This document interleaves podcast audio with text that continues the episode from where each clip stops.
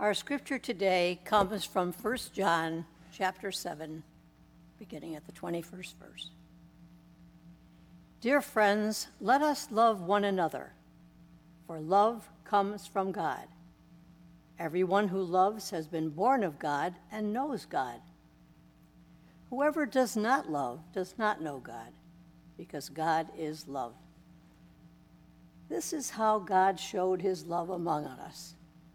He sent his one and only Son into the world that we might live through him. This is love. Not that we loved God, but that he loved us and sent his Son as an atoning sacrifice for our sins. Dear friends, since God so loved us, we also ought to love one another. No one has ever seen God, but if we love one another, God lives in us and his love is made complete in us. This is how we know that we live in him and he in us.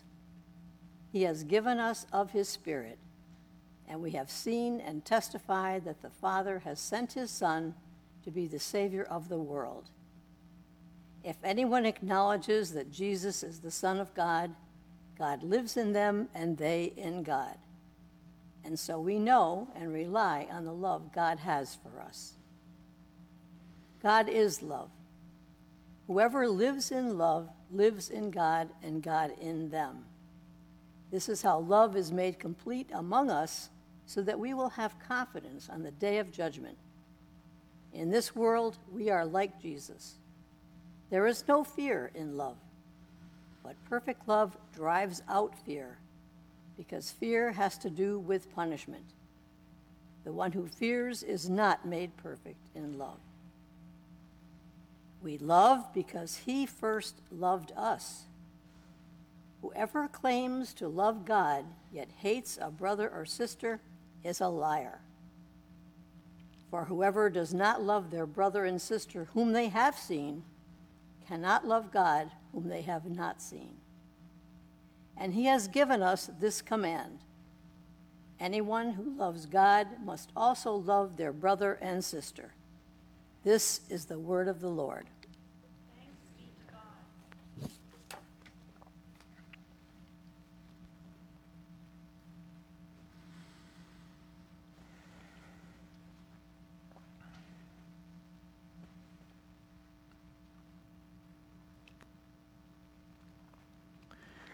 Please pray with me.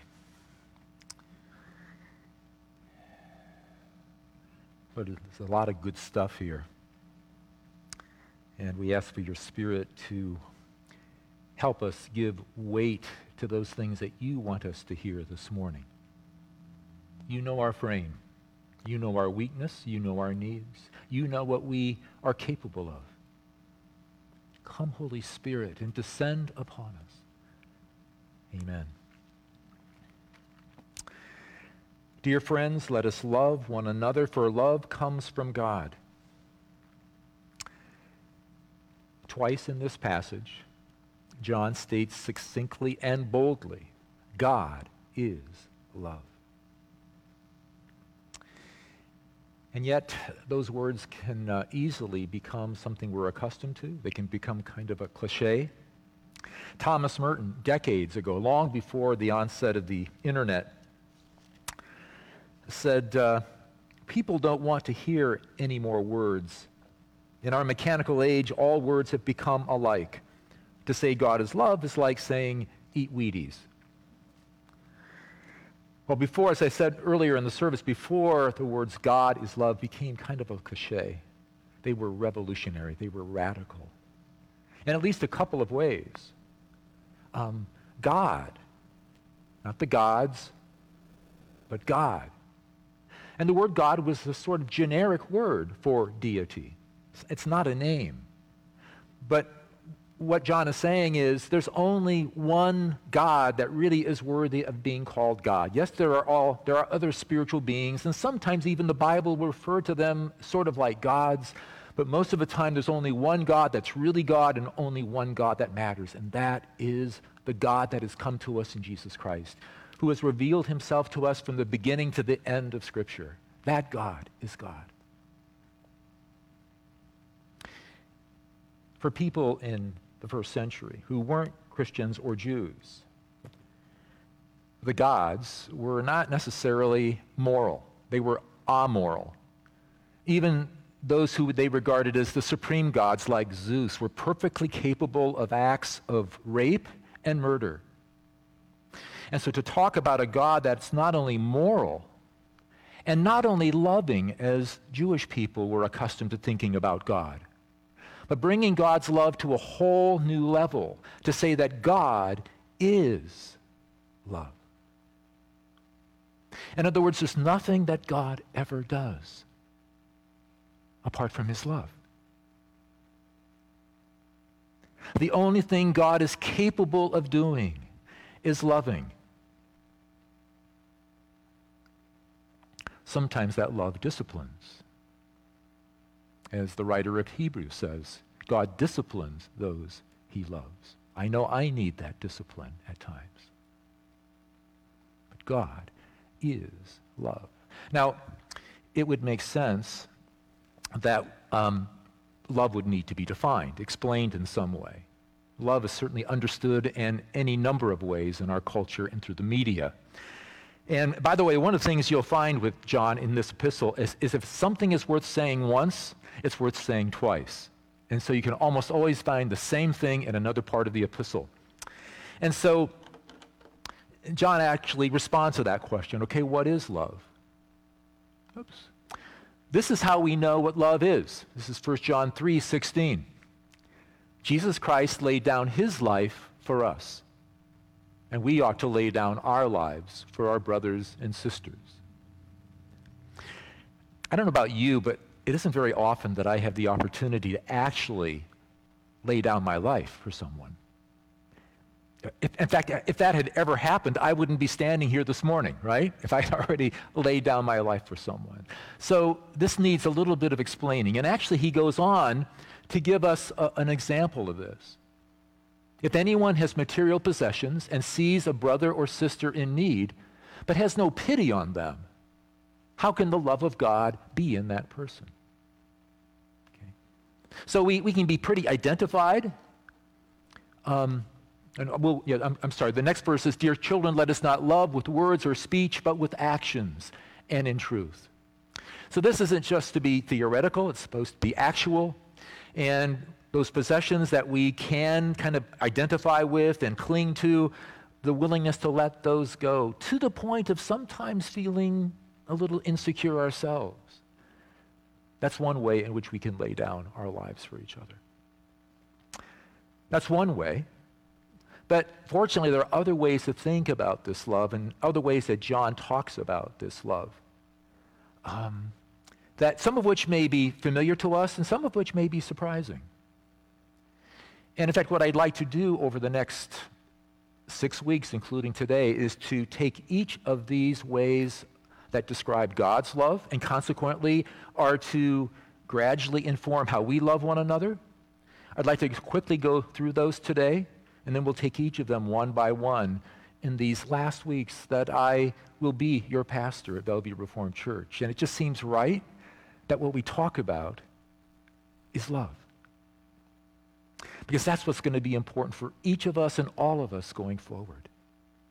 Knowing we are loved by God, loving God, and loving one another. The, uh, the six things, by the way, are that um, love um, makes, love mends, love sacrifices, love sends. Love is fearless, and love lives like Jesus. So let's start with the fact that love makes.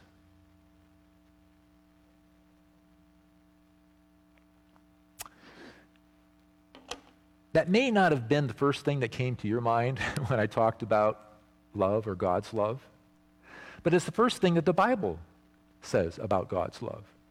Remember, God is love. Whatever God does is some expression of his love. And what is the first thing that God does in the Bible? He creates the heavens and the earth. He makes stuff. He creates the heavens and the earth as a whole, and with that raw material, he makes particular things like stars and tomatoes and people. And we are made in his image. We are makers. And our making is also to be an expression of our love for God and one another. And so we love everything um, from meals. Make, we make meals, we make poems, we make lesson plans, we make gardens, we make casual conversation, we make communities. We just make stuff all the time. After the service today, Linda invites people to join her in making two prayer blankets. Yeah, it'll happen in the narthex. So right after worship today, no, I'm sorry, in Xander Lounge. Xander Lounge, thanks for the correction. Um, so even today, we have the opportunity right after this service to make stuff. And because we don't necessarily automatically think of making as loving, these things can become separate from one another. And so when God made human beings and, and put Adam in the garden, we're told that he made Adam so that he could work the garden. And at one level, that may seem like God is you know, wanting uh, Adam to be his slave. And in fact, the gods of other nations created human beings to be their slaves. That's not the God of the Bible. God loves making things. God loves making gardens. And so he, he creates this human being in his image to join him in this work of making. I know there's Timothy back there who loves to make gardens. And God loves it that Timothy loves making gardens. I know many of you love making gardens. And, and caring for those gardens is a part of the making. The word work isn't necessarily a word that we associate with love. These need to become integrated again. All of life is to be an act of love.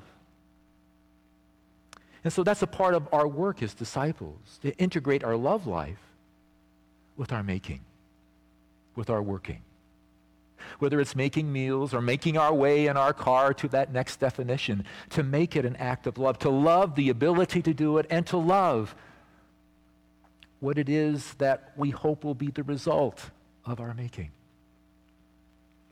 Love makes. In our scripture for today, John says, Everyone who loves has been born of God and knows God. Most of us know something about that. That making love makes babies, it makes kids. And then with that child or those children, we make a home. The act of giving birth is the act of making. Each of us has been born of God. And as we'll find out in a few moments, we also need to be reborn of God. Both things are an act of His love. His love gave birth to you, His love made you, and His love is even now remaking you. God's love makes, and He would love it if we would see those parts of our lives that we've seen as separate from love to become a part of our love life. Love mends. Well, it's true that the Bible makes a big deal out of the fact that, that um, God makes stuff, made the heavens and the earth. Most of the Bible, almost the entire Bible, from beginning to end, is mostly about God mending what he has made. Mending what's been broken. And we do need mending, don't we? God's creation needs mending. Relationships need mending. Our relationship with God needs mending. And that's why Jesus came. And that's why he lives in us now to repair what is broken and to use us in that process of his mending the world around us.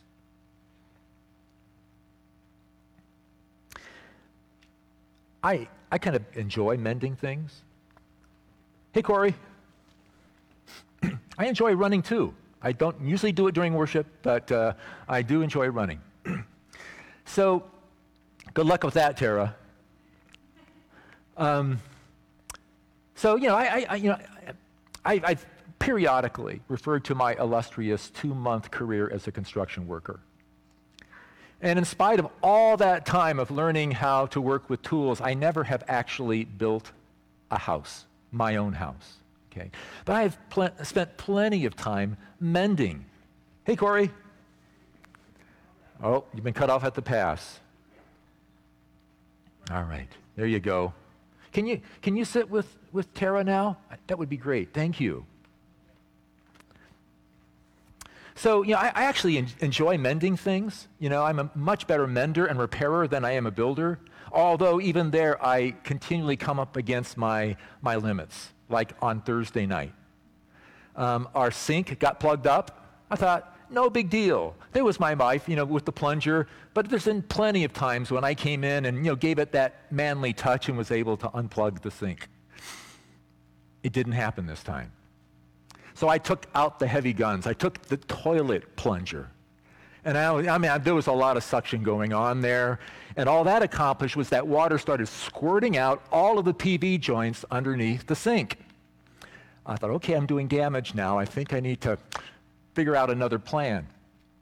Went downstairs and saw the place where no doubt it was plugged up, a, a rather long um, galvanized pipe. Saw a little clean out valve at the end. I says, okay, I'll just, you know, take my channel locks and take that off.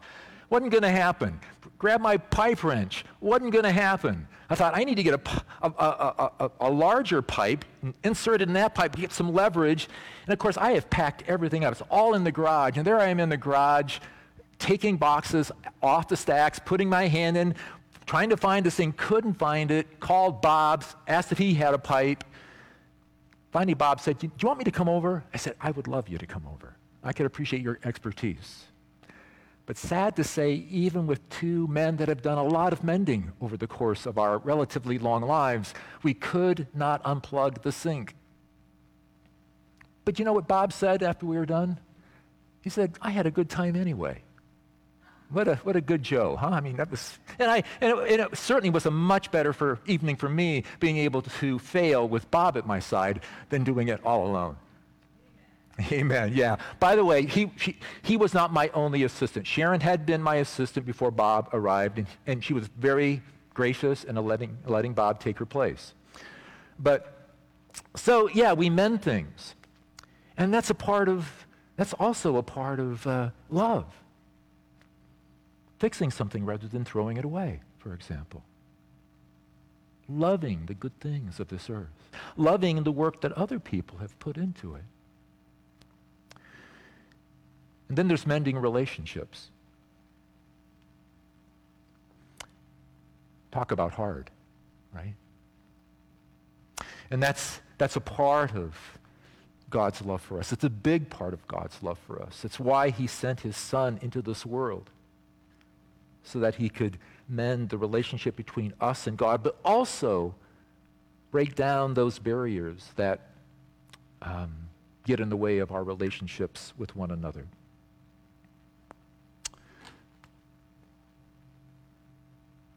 So John writes, And we have seen and testified that the Father has sent his Son to be the Savior of the world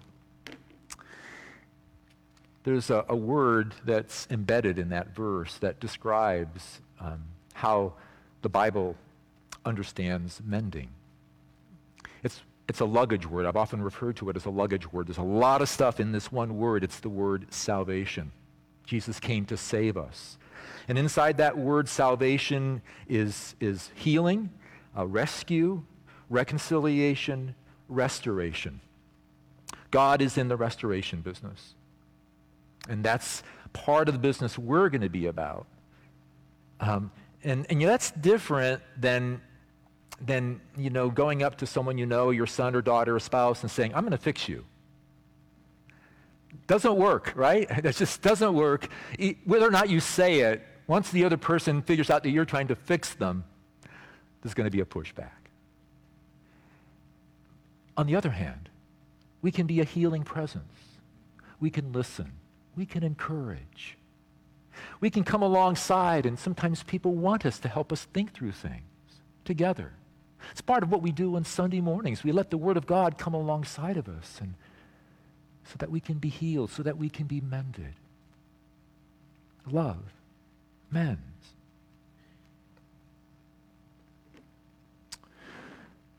Love sacrifices.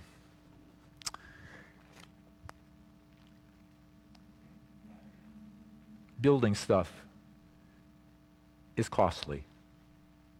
Mending stuff is costly. I understand that in the last year, the price of lumber went up 300%. Fortunately, it's come down some now. We've got this housing crisis right now, in part because we've not been able to build houses fast enough to, to meet demand. Fixing stuff is costly. I mean, Bob was gracious enough to come over on Thursday night. It took us, you know, quite a while to finally realize we weren't going to succeed. And so it takes time, it takes money, as I found out the next morning when I called the plumber, and he's still not done. Um, yeah, making stuff, repairing stuff requires sacrifice.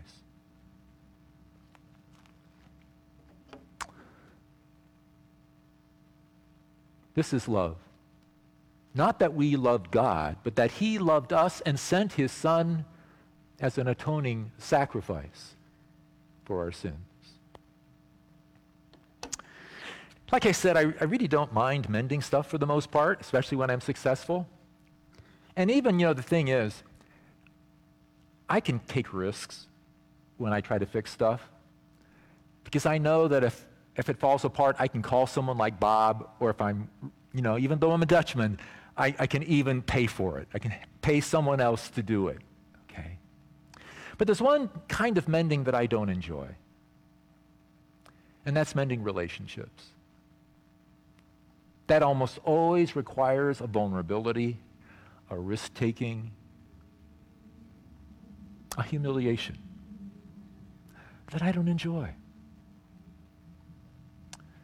I suppose it's one among many reasons why Jesus said, if you want to follow me, you need to take up your cross. And the cross was about reconciliation, right? Take up your cross and follow me. And you know, Roman cross symbolized vulnerability. There you were naked on that cross. It certainly represented risk. And people were willing to, you had to be willing to risk a lot if you were willing to potentially pay the price of hanging on a cross. For example, if you were a slave and, and, and you knew that if you tried to escape and didn't succeed, that's where you would end up. And the humiliation of it. Mending relationships is difficult,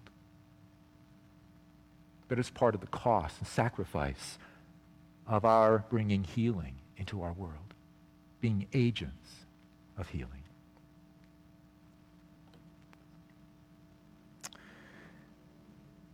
Love sends. Verse 9 we read, This is how God showed his love among us. He sent his one and only Son into the world that we might live through him. God so loved the world that he sent his Son.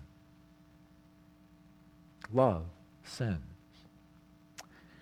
You see, when you become a son or daughter of God, you're agreeing to be sent. Because God isn't just about himself. And God isn't just about his own and his own little circle or family. What God is about is everything and everyone. And so when you become a part of God and God's life, you become a part of something much bigger than yourself. And you're glad to do that, at least most of the time, at least some of the time, because we know that our time here before Jesus comes back again, Christ has died, risen, Christ is coming back again. This time is to be given to participating in helping the world be God's kingdom and to know God's love. And it means being willing to be sent. Sometimes that means being sent to a faraway place like Africa, in the case of Roger and Sue. Sometimes that means being sent to a relatively faraway place like Schenectady, as was the case for Sharon and me 19 years ago. And now we're feeling sent to go back to Kalamazoo. Being sent and allowing people to be sent can be hard. That's why it's a part of love, and that's why it's a part of sacrifice. Just last night, Sharon was saying at our dinner table, This is my life. These are my friends. 19 years ago, it was our family, our biological family, that let us go. It's also true that we don't have to be sent to Africa. One time uh, when Jesus healed a man who was filled with demons, we often called him the demoniac because he was so filled with demons. He was so excited about being set free that he said to Jesus, I'm coming with you. And Jesus says, No, I'm sending you home. It's there that I want you to give witness to what you have heard and seen and experienced. And so, as often as not, maybe more often than not, we are sent to those places where we are already living and working and playing and learning. And it's so important, brothers and sisters, that we see ourselves as being sent there rather than stuck there. It's so easy to feel ourselves as being stuck when God wants us to realize that we've been sent. There's a purpose. And so, uh, yeah, love sends and is willing to be sent. And that can be hard. It's a part of the sacrifice of love. And love is fearless.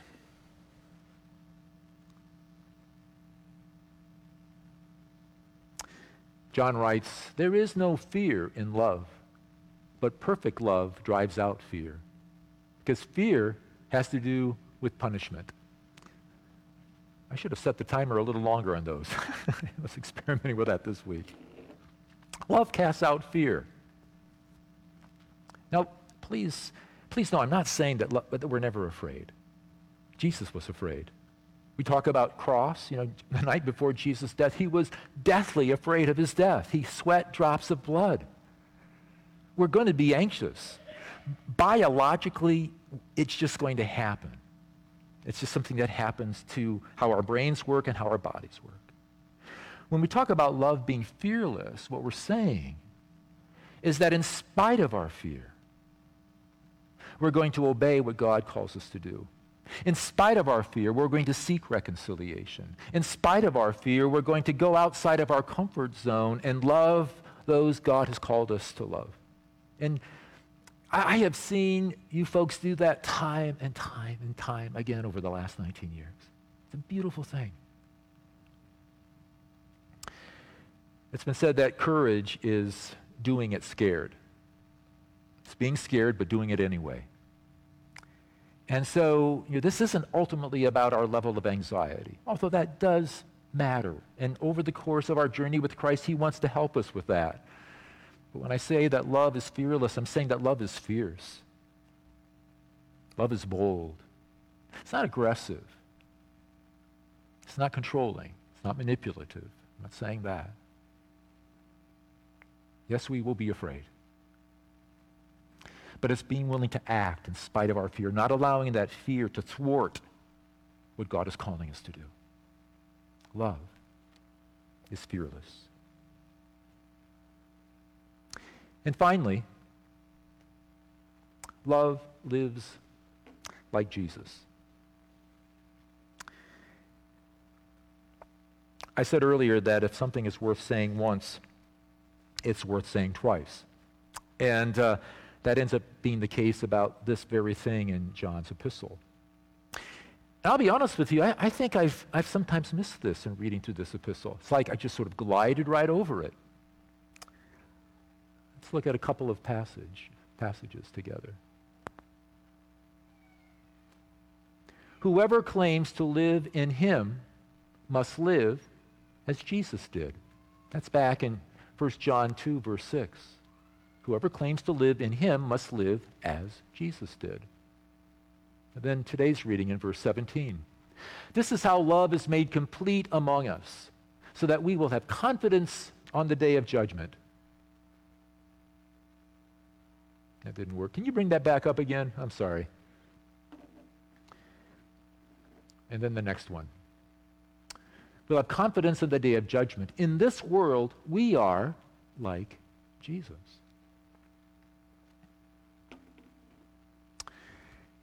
And so, a part of loving is being like Jesus. That's a pretty tall order, right? Be, and what does it mean? Mean, when I think about Jesus, I think about a guy who healed people right and left. Just referred to a person who had all these demons cast out of him. Someone who calmed the wind and the waves. I mean, I, should I be able to single handedly turn back the tide of climate change? Feeding thousands of people with the boys' lunch? Is that what we're talking about when we talk about being like Jesus? I don't think so, even though some of those things may manifest themselves in, in our life as followers of Jesus and as communities. Usually, when the Bible is talking about being like Jesus, it's talking about the pattern of Jesus. And so uh, the Apostle Paul, in that really familiar passage in Philippians 2, says, Your, your mind, your thinking should be like Christ, who, even though he was by, by na- very nature God, he emptied himself, became nothing, became a servant. Remember, Jesus said, I've come not to be served, but to serve. And then he humbled himself even further and became obedient, even to the point of death, and even further to the point of execution by crucifixion. So there's a, a downward mobility, there's a, a servant heart and pattern that I believe is to be the pattern of our lives. And so Jesus is our example, but here's the kicker. This is the thing we have to keep in mind. Don't try to live like Jesus without Jesus.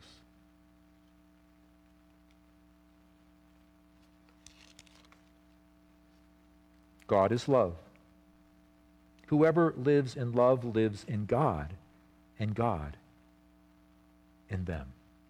Just to, just to make the same point, Jesus said, Apart from me, you can do nothing. That may be an exaggeration, but if we're really going to live like Jesus, we really need Jesus. And the good news is that he wants to live in us, which, to my way of thinking this morning, is one of the greatest miracles. I mean, think about it. Yeah, it's absolutely astounding as we'll celebrate Christmas and during Advent again that, that God became human. And it's actually absolutely astounding that Jesus loved people the way that he did during his ministry, and astounding that he died on that cross on Good Friday and rose again. But in some ways, it's just as astounding that the risen Christ would come to live in me and in you and among us. I mean, isn't that fantastic? Isn't that miraculous? That God's love compels him to never leave us, as Lynn shared in her children's message, to live in us. At one point, he said in John's gospel, Stay with me as I stay with you. This is such good news. God loves us so much that he doesn't want to live without us. And so, love, uh, love is something that makes, it mends. It's something that sacrifices and sends. God's love is fearless, and finally, God's love, well, it lives like Jesus.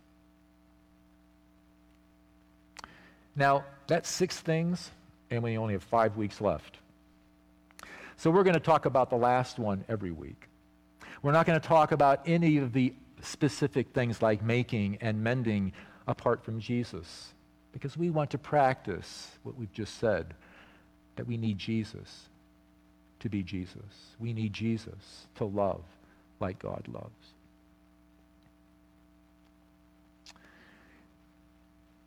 This uh, writer of this epistle, John the Evangelist, is the only, uh, the only one of the 12 apostles that lived to become a very old man. All the others had died. Um, and what we're told is they died in some, they were executed. They didn't just die a natural death. Well, John got to be so old that tradition tells us, Jerome tells us this, that, that there came a point where he had to be carried to gatherings like this for worship and fellowship. And when, when he was brought to those, those gatherings, he would be asked to share some words. And as time went on, he would always say the same thing Brothers and sisters, love one another. At some point, the brothers and sisters and some of his disciples became a little irritated. And they finally said, You know, isn't there more you want to tell us? Is that all you're going to say? And this was his response Because it is the Lord's commandment, and if it alone is kept, it is sufficient. Let's pray together.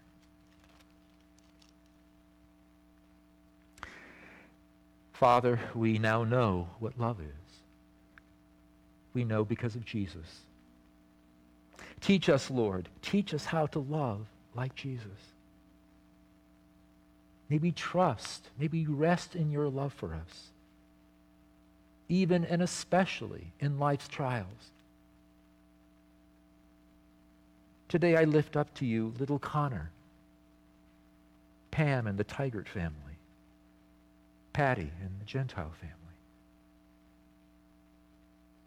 We lift up to you, Gerlinda, and all who struggle with physical ailments, named and unnamed.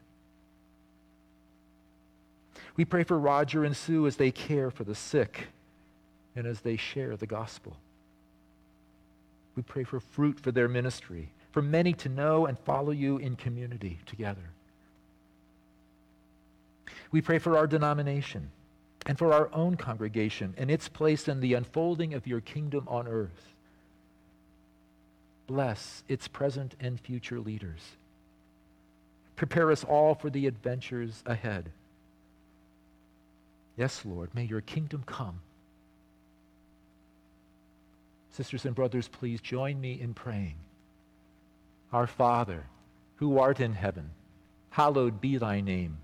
Thy kingdom come. Thy will be done on earth as it is in heaven. Give us this day our daily bread, and forgive us our debts as we forgive our debtors.